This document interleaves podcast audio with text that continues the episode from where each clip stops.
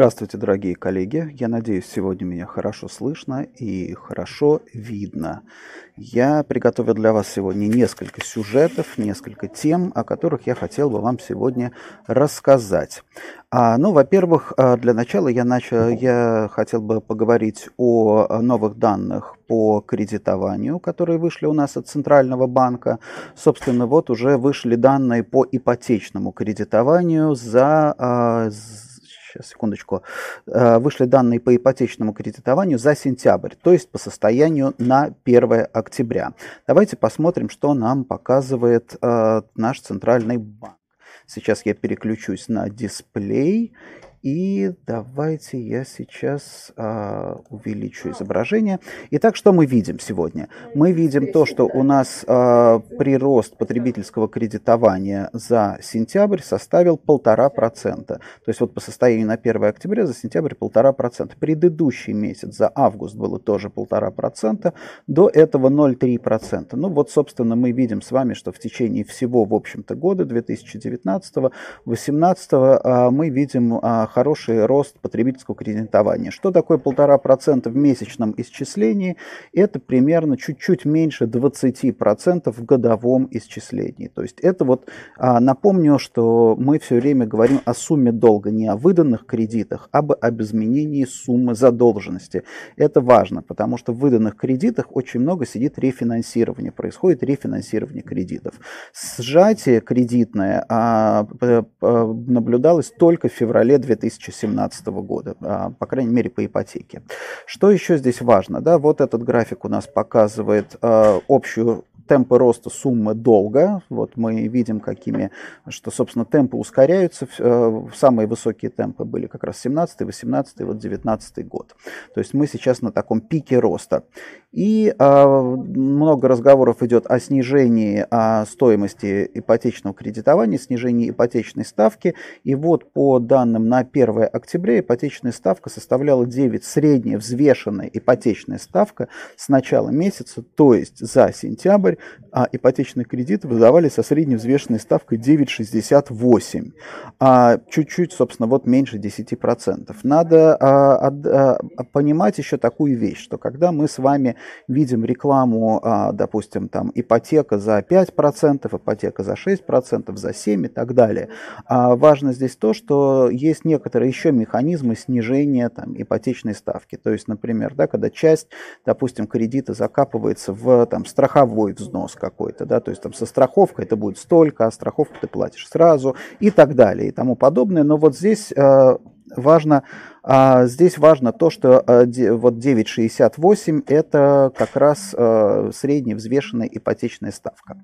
И последнее, что касается ипотеки, а, продолжается рост срока, на который выдается ипотечные кредиты. То есть у нас вот по состоянию на 1 октября у нас составляет 218 месяцев. Это средний взвешенный срок, на который выдаются ипоте... выдавались ипотечные кредиты в сентябре месяце. То есть месяцем раньше было 17, 217 месяцев, потом 216 и так далее. Да? Вот обратите внимание, какой стремительный рост а, у нас происходит вот этого срока выдачи ипотечного кредита. Откуда а, берется этот рост срока, в общем-то, тоже вполне объяснимо и абсолютно понятно, потому что а, таким образом люди могут получать, люди могут получать больший кредит. То есть они, а, когда рассчитываются, все рассчитывает банк им по среднемесячному платежу, по ежемесячному платежу, Соответственно, чтобы взять большую сумму кредита, им приходится удлинять вот этот кредит. Повторюсь, да, повторюсь, что, конечно, 218 месяцев, это уже сколько, это уже почти, в общем-то, 20 лет,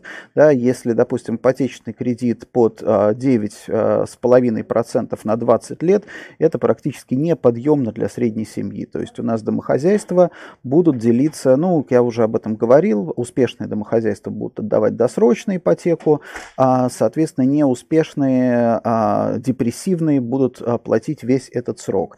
Напомню, что по, а, по данным, по последним данным Центробанка, за квартал примерно 3% ипотечных кредитов гасится досрочно. То есть это тоже, в принципе, неплохой показатель. Так, теперь а, я хотел бы перейти а, следующей теме.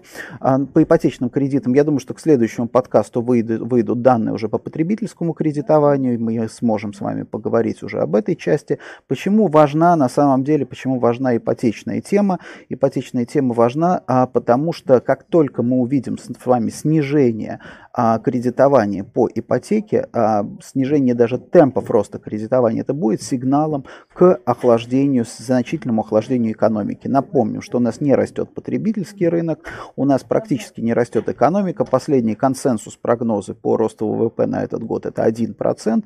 А, ипотека и жилищное строительство это такой а, остается самым главным драйвером экономического роста. Поэтому нам нужно с вами следить вот за этим показателем, потому что если он начнет, ну, собственно, даже не если, а когда, потому что это неизбежно произойдет, вопрос когда. Когда он начнет снижаться, для нас это будет такой, на самом деле, достаточно тревожный звоночек. Теперь я хотел бы поговорить еще о теме о экологии. Кто был на нашем мероприятии, на нашем маркетбите, а, вы слышали выступление Диспины Кацикакис. Кто не был, а, собственно, а, видеозаписи ее выступления доступна у нас на сайте.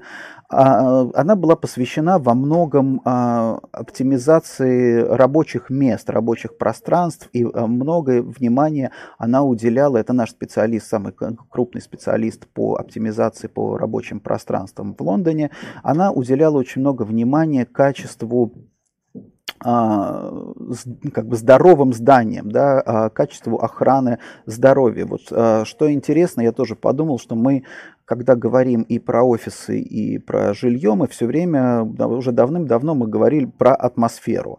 Но слово атмосфера мы всегда используем в переносном значении. Да, это какая-то вот атмосфера, атмосфера жилого квартала, пешеходные улицы и так далее и тому подобное. Но сейчас, как ни странно, настало время поговорить об атмосфере в прямом смысле слова, потому что качество воздуха это то, что, это то, что сейчас, секундочку, а, это то, что, э, это то, что определяет наше самочувствие и состояние. Кто давно слушает мои подкасты и читает мою ленту, знает, что я очень люблю экспериментировать сам на себе. В свое время я провел день в коворкинге, потом я начал э, ставить дома у себя умный дом, э, там, подключать всякие интернет вещей и прочее.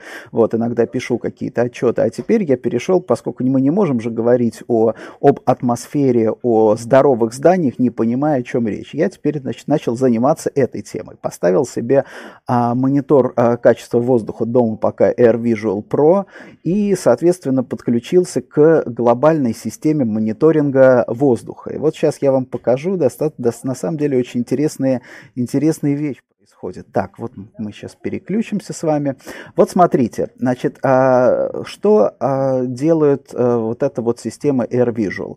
Они оценивают качество воздуха по нескольким параметрам. Там а, это, кисла, это, это а, углекислый газ, частицы крупные, частицы мелкие, вот эти вот знаменитые PM2,5, это считается самая большая, как бы они представляют собой самую большую опасность.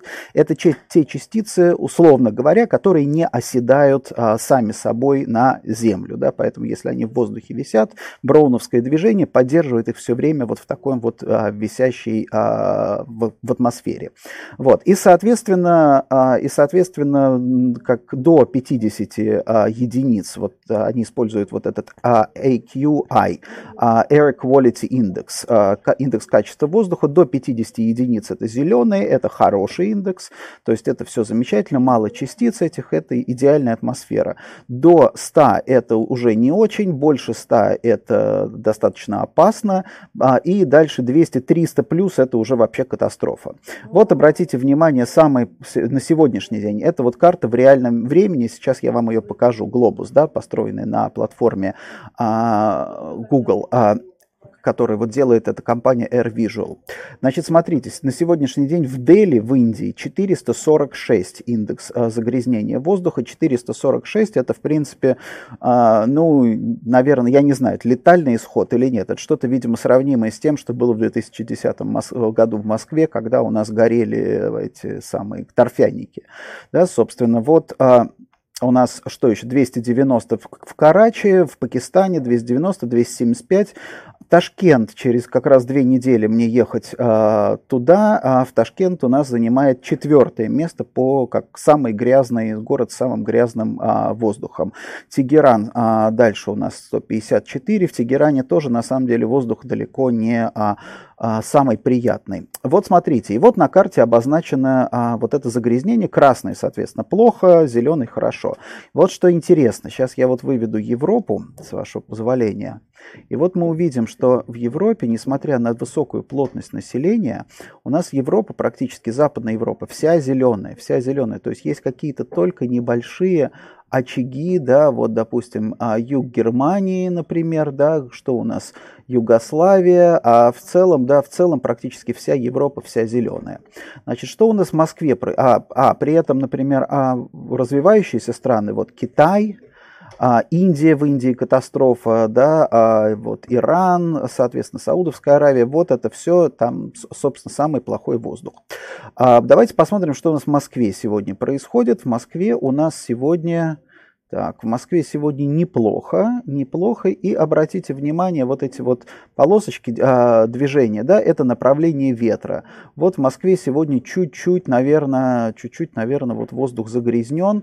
Давайте посмотрим, э, переключимся на какой-нибудь другой экран и посмотрим, где у нас, как у нас Москва выглядит. А, на самом деле, вот, вот Москва, вот стоят станции мониторинга качества воздуха. Вот обратите внимание, почти вся Москва сегодня зеленая. Я уже несколько дней наблюдаю за этим процессом, и не каждый день а, такая благоприятная история. Бывает в Москве красные выплески, да, и бывает, когда вся Москва желтая. Все зависит, я так понимаю, от направления ветра, но будем за этим следить, да, будем за этим следить. А, следующий у меня план а, датчик мониторинга, мониторинга, в смысле датчик качества воздуха принести на работу, замерить офис и так далее и тому подобное. Очень важно, мне кажется, очень важно важно, а, что мы сейчас об этой, на, на эту тему задумались, это должно действительно повышать качество нашей жизни, поскольку пенсионный возраст у нас все увеличивается и увеличивается, и нам предстоит с вами долго и продуктивно работать. И еще, кстати, на последнее я хотел бы обратить ваше внимание, вот несмотря на то, что новая Москва, это, в общем-то, Москва административно, собственно, вот станции мониторинга воздуха в Новой Москве только, по сути дела, вот она в Бутово, да, то есть в Новой Москве, несмотря на то, что Москву присоединили давным-давно.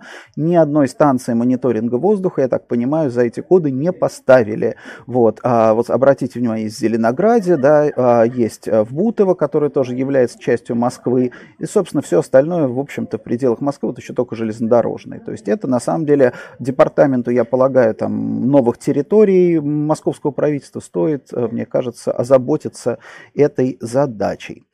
Так, а, а, и э, напоследок, вот тоже по этой теме, я хотел бы сказать, сегодня читал я а, публикацию Financial Times про Голландию. И в Нидерландах очень интересное явление. А, они ограничили, а, ограничили максимальную скорость движения автомобилей по автобанам. То есть было 130, стало 100. И цель, а, связана, цель этого процесса в том, чтобы ограничить выбросы. Зачем им нужно ограничивать выбросы? Потому что у них есть лимит годовой на выбросы. И они перебрали этот лимит, и в связи с этим сейчас остановлено строительство 18 тысяч объектов девелоперских, да, потому что, по сути дела, государство не может выдать а, разрешение там, на строительство, разрешение на выбросы, потому что квоты уже выбраны.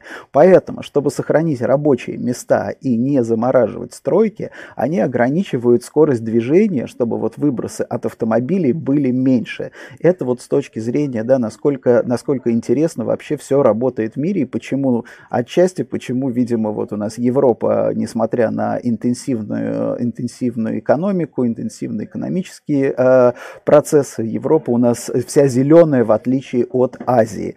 Вот. А, поэтому на, тоже, а, что касается, например, а, расчета, там, прогнозирования рынка недвижимости, я полагаю, вот такие процессы ограничения строительства в связи с экологическими нормами, нормами, да, или квотами, нам нужно тоже будет отслеживать, потому что вот у нас в России это не ограничено, допустим, в развитых странах все больше и больше это, а, это, это, этот процесс а, идет. А, и еще, наверное, пару тем, о паре тем я хотел бы сказать напоследок. Это в первую очередь а, происходит постепенный отказ а, России от обязательств по предоставлению, от права на жилье, наверное, вот так я бы это сказал. Потому что наследство от Советского Союза у нас досталось представление о собственной квартире не как о собственности, не как о имуществе, а как о пожизненном праве. То есть, естественно, когда государство давало там, человеку квартиру, квартиру, то, собственно, оно давало ему право на жилье. То есть, таким образом, если дом принадлежал государству, да, если дом приходит в упадок, дом, допустим, становится аварийным, естественно, там, да, дом, дом сносится, человека переселяют. То есть, ну, как бы это, эти вещи не обсуждались. А, допустим, это не относилось к частным домам. Например, там у моей семьи у нас была дача в, там, давным-давно купленная в черте Москвы, и, собственно, когда началась застройка района Леонозова, просто все весь дачный поселок фактически, да, строители сожгли, я не знаю, строители или кто, да, то есть, соответственно, а нет дома, нет собственности, да, соответственно, а поскольку это был э, дом, то есть земля не была в частной собственности, а деревянный дом, дом был в частной собственности, поскольку это была частная собственность, то взамен ничего, естественно, не давали. Да? Вот. вот так вот решался вопрос, например, да, расселения реновации в Советском Союзе. А сейчас ситуация смешанная. То есть, с одной стороны, с одной стороны а, люди привыкли к этому, и это вот некое, да, вот некое убеждение, некое а, общее место. А, и именно поэтому, например, если мы с вами посмотрим на стоимость, там, допустим, допустим, жилья на вторичном рынке и на первичном рынке, мы увидим, что в старых домах, там, например, вот уже практически, да, ну не сказать, что ветхих, но домах, которых там, которым осталось 20-30 лет, вот, э, в этих домах э, стоимость квартир, э, она не сильно ниже, чем, допустим, в новых домах, несмотря на то, что фактически, да, здание доживает свои годы, потому что люди, которые покупают такие квартиры, не отдают себе отчета, с чем им придется иметь дело. А придется им иметь дело с очень интересной вещью. Вот в это на прошлой неделе было две инициативы Минстроя. Первая – это производить капремонт. То есть, если вот доме нужно уже производить капремонт, по идее, да, но, собственно, нормативный срок еще не подошел, то, значит, можно это делать за счет э, жителей, да, то есть жители доплатят к фонду капремонта и так далее и тому подобное. Многие вот говорят, что, а как же какое-то безобразие, да, мы же вот сейчас платим за, там, допустим, капремонт, э, вот, но платим мы с вами по, там, тысячи с лишним рублей, то есть на самом деле даже там 100 лет, если платить по, эти, по, по 1000 рублей, это все равно не обеспечит как бы полную замену да, этих, э, вот, вот как бы полное восстановление здания, да, как, насколько оно устареет за 100 лет. То есть это вот э, такая серая зона, в которую, которой непонятно сейчас, как будет дальше работать, потому что, опять же, в советские времена а, жилье было в дефиците, на самом деле домостроение такое активное началось уже, как бы, уже позже, и поэтому нести там ответственность, то есть как бы заменять, например, там хрущевские пятиэтажки брежневскими шестнадцатиэтажками, это было разумно, да, происходит уплотнение, больше эффективность строительства, выше качество, соответственно, ты переселил из пятиэтажек, еще людей туда заселил, и все это хорошо работает. Сейчас, когда у нас лет через 20, например, да, 30, ну, да, даже, наверное, 20, а, вот эти брежневские шестнадцатиэтажки будут приходить в упадок, да, и, по сути дела, и изживать свой нормативный срок, вот здесь возникает вопрос, потому что уже бизнес-модели какой-то эффективно переселить людей нету, и тут на самом деле Минстрой снова выходит с инициативой, которая говорит, что если, значит, э, дом там признан аварийным, да, то людям можно, жителям, предоставлять льготную ипотеку. Обратите внимание, до этого речь шла только там о том, что им будут предоставлять жилье, а теперь им будут предоставлять льготную ипотеку. То есть, если жилищная инспекция признала ваш дом аварийным, вот, то вам говорят, вот вам, пожалуйста, ипотека под 4%, да, вот, пожалуйста, покупайте новую квартиру и живите себе бодро и счастливо.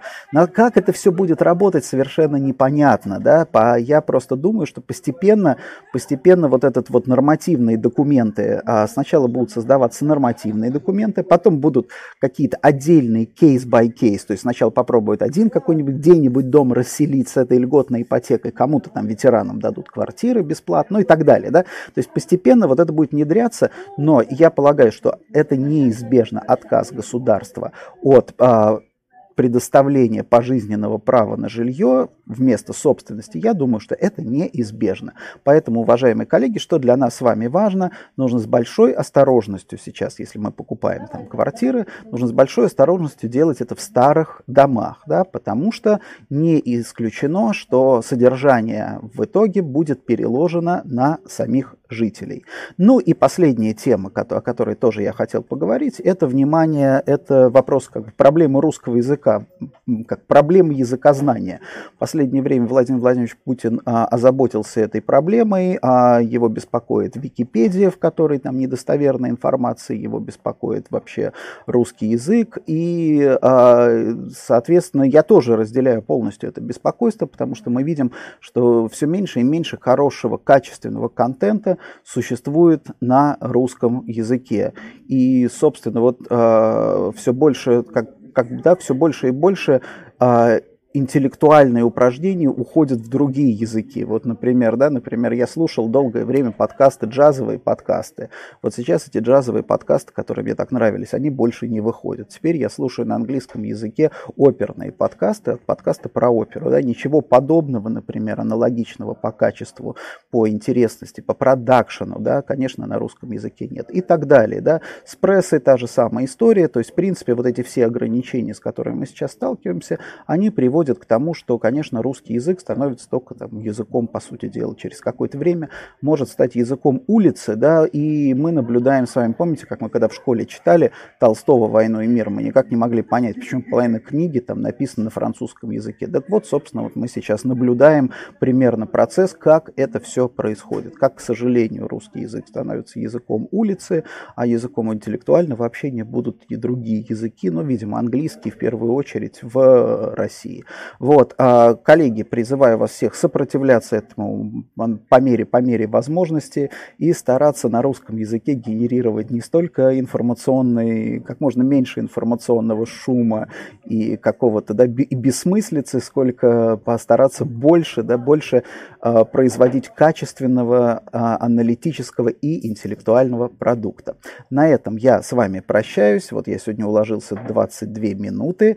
А, нет, это прямо для меня хороший показатель. И до новых встреч. А, надеюсь, что на следующей неделе я тоже смогу провести подкаст и а, рассказать о новых а, событиях, потому что выйдут там уже дополнительные данные по Oxford Economics мы ждем, и по Центробанку, и, возможно, мы немножко пересмотрим наш прогноз. До свидания, хорошей пятницы желаю вам и прекрасных выходных. Счастливо!